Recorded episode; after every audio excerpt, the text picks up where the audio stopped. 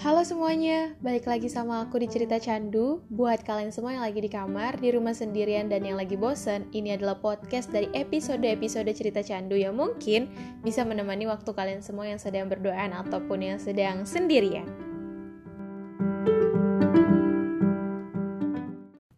Halo, Assalamualaikum warahmatullahi wabarakatuh. Balik lagi sama aku di podcast Cerita Candu dan gimana kabarnya kalian semua? Aku harap kalian sehat walafiat karena rezeki terbesar dalam hidup itu adalah sehat. Karena mau punya uang banyak uh, kelihatannya happy tapi kalau badan lagi nggak sehat semua itu jadi nggak enak ya. Mau makan mau tidur mau ngapa-ngapain pun jadi nggak enak. Yang tadinya lucu tuh jadi nggak lucu.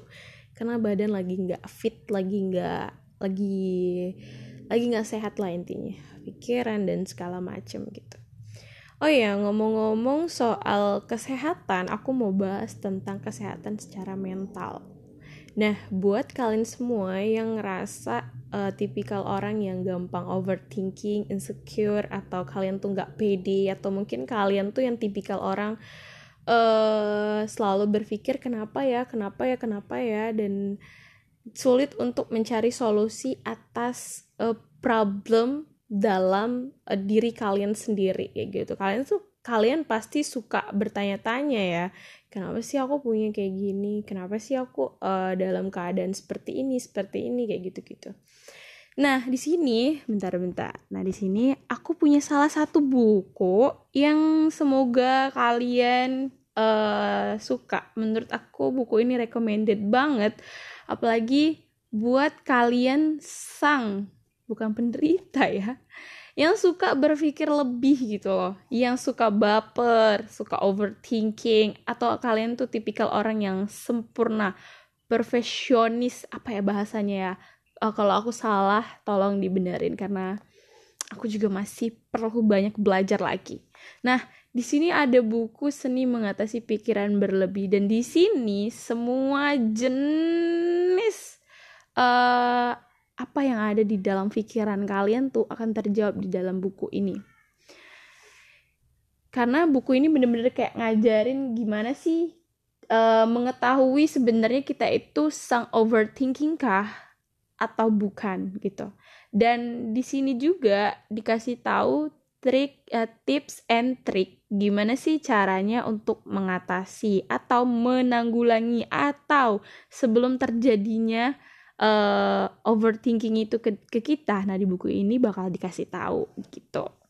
Nah yang aku tahu ya uh, dari buku yang aku baca sedikit yang aku tahu. Karena kalau aku mau kayak ya jatuhnya kayak nge-review buku lah ya. Tapi yang aku pahami dari buku ini yang jelas adalah beberapa ciri-ciri orang yang terkena uh, overthinking adalah uh, tipikal orang yang suka memikirkan sesuatu secara detail.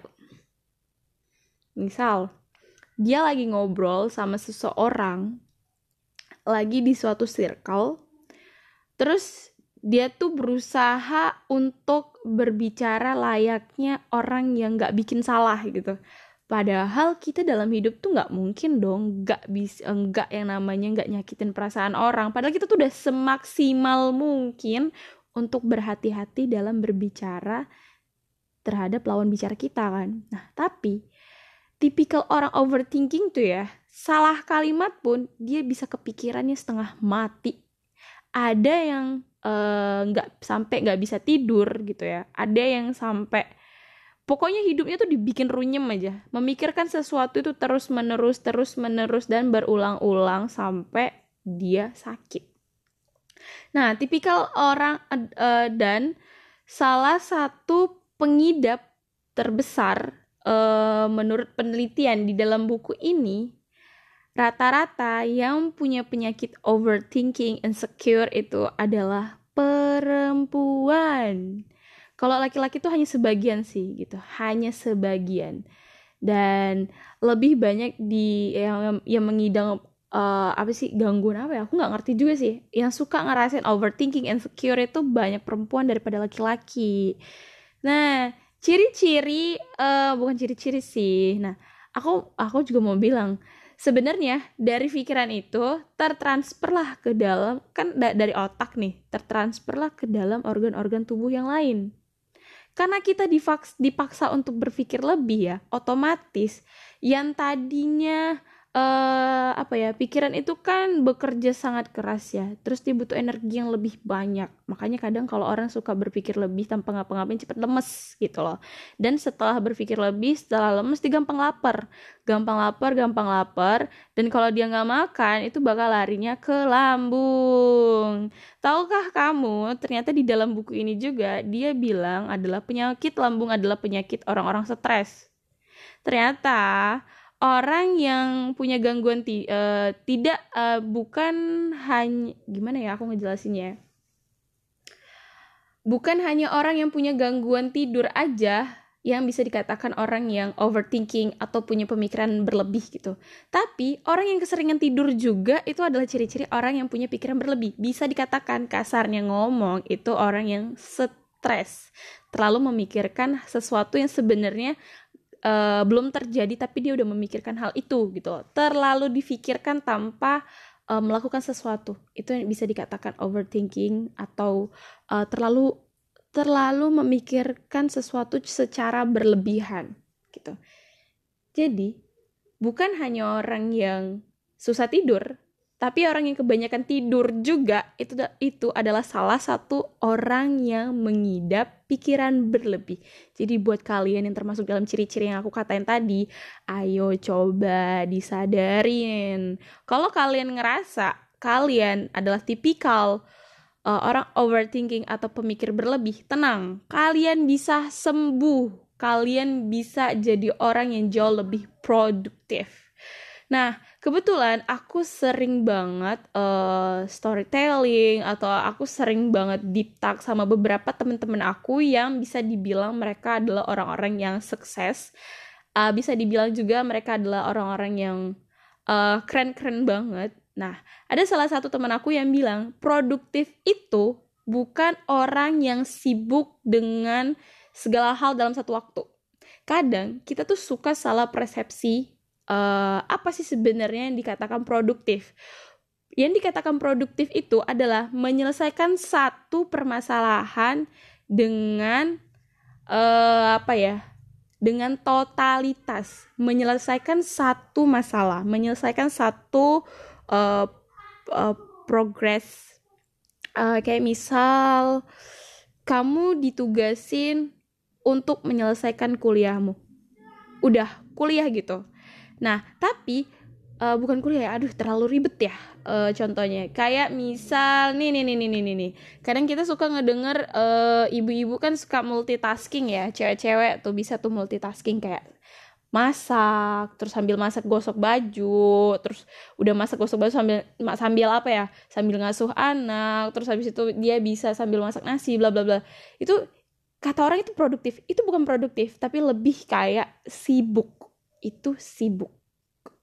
Kayak misal nih ada mahasiswa yang dia ngehandle semuanya nih.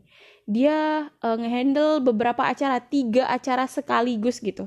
Itu bukan produktif itu bukan produktif. Yang dikatakan produktif produktif itu adalah ketika dia menjalankan sesuatu secara totalitas dan selesai. Itu menyelesaikan sesuatu itu secara selesai. Produktif itu adalah menyelesaikan sesuatu ke suatu hal yang lain gitu loh. Jadi dia nggak nggak buyar ke mana-mana gitu. Itu yang dikatakan produktif. Terus cara menangani pikiran berlebih adalah yang pertama lakukan sesuatu hal yang positif yang menjadi hobi kamu. Lakukan sesuatu hal yang positif yang menjadi hobi kamu. Misal kamu suka berolahraga olahraga itu banyak jenisnya loh. Mulai dari futsal panahan renang atau mungkin kamu suka zumba zumba gitu gitu kan ya buat cewek-cewek. Kalau mungkin buat cowok-cowok main futsal kali ya atau main basket main badminton atau tenis meja atau apa aku nggak ngerti. Lakukan hal-hal itu kayak olahraga kan ya yang pertama. Kedua baca buku Menurut penelitian di dalam buku Seni Mengatasi Pikiran Berlebih, membaca buku itu uh, membuat kita jadi lebih konsentrasi. Uh, kayak misal kita baca buku novel tentang kehidupan seseorang. Nah, kadang dari kita baca itu kita tuh suka kayak uh, membandingkan, menganalisis, terus kayak uh, dari perbandingan itu kita menyadari bahwa wah dari membaca buku kan ada pepatah yang bilang buku itu adalah lentera dunia atau jendelanya dunia gitu loh wawasan ya kayak gitu ya. Nah kadang kalau memang kita nggak ketemu dari orang-orang di sekitar kita kita bisa baca dari buku-buku itu.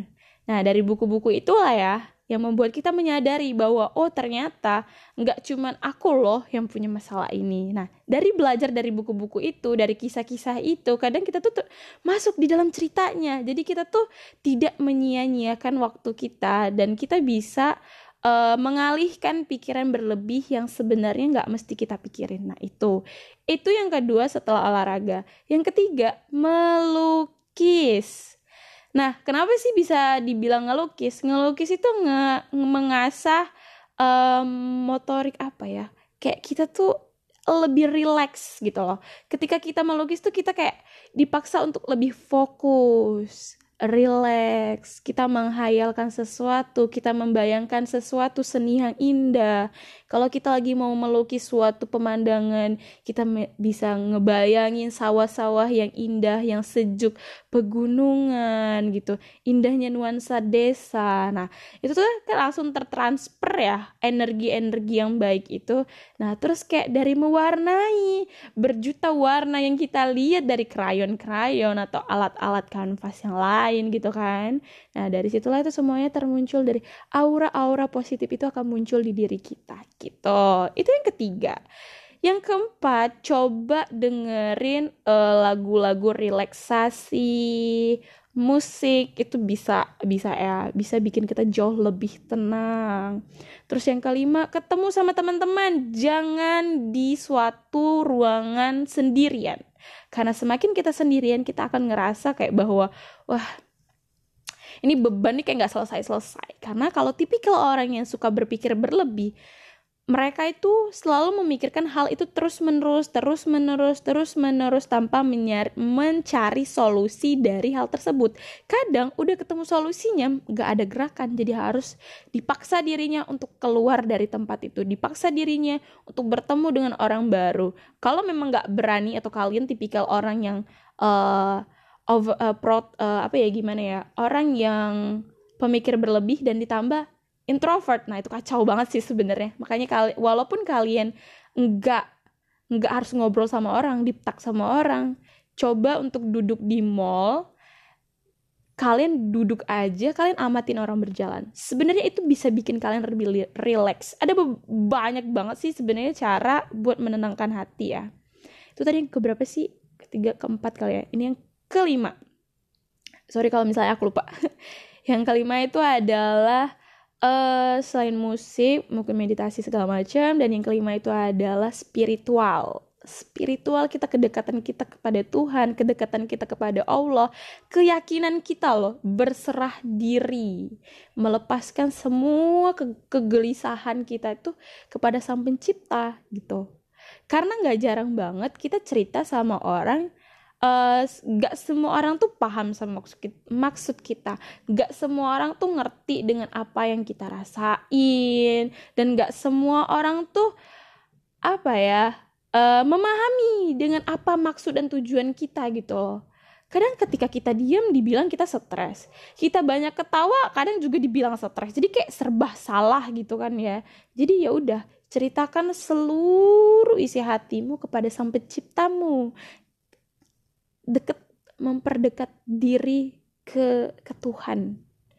Religius ya yang kelima. Yang keenam itu yang kayak tadi yang keenam adalah carilah orang-orang yang positif.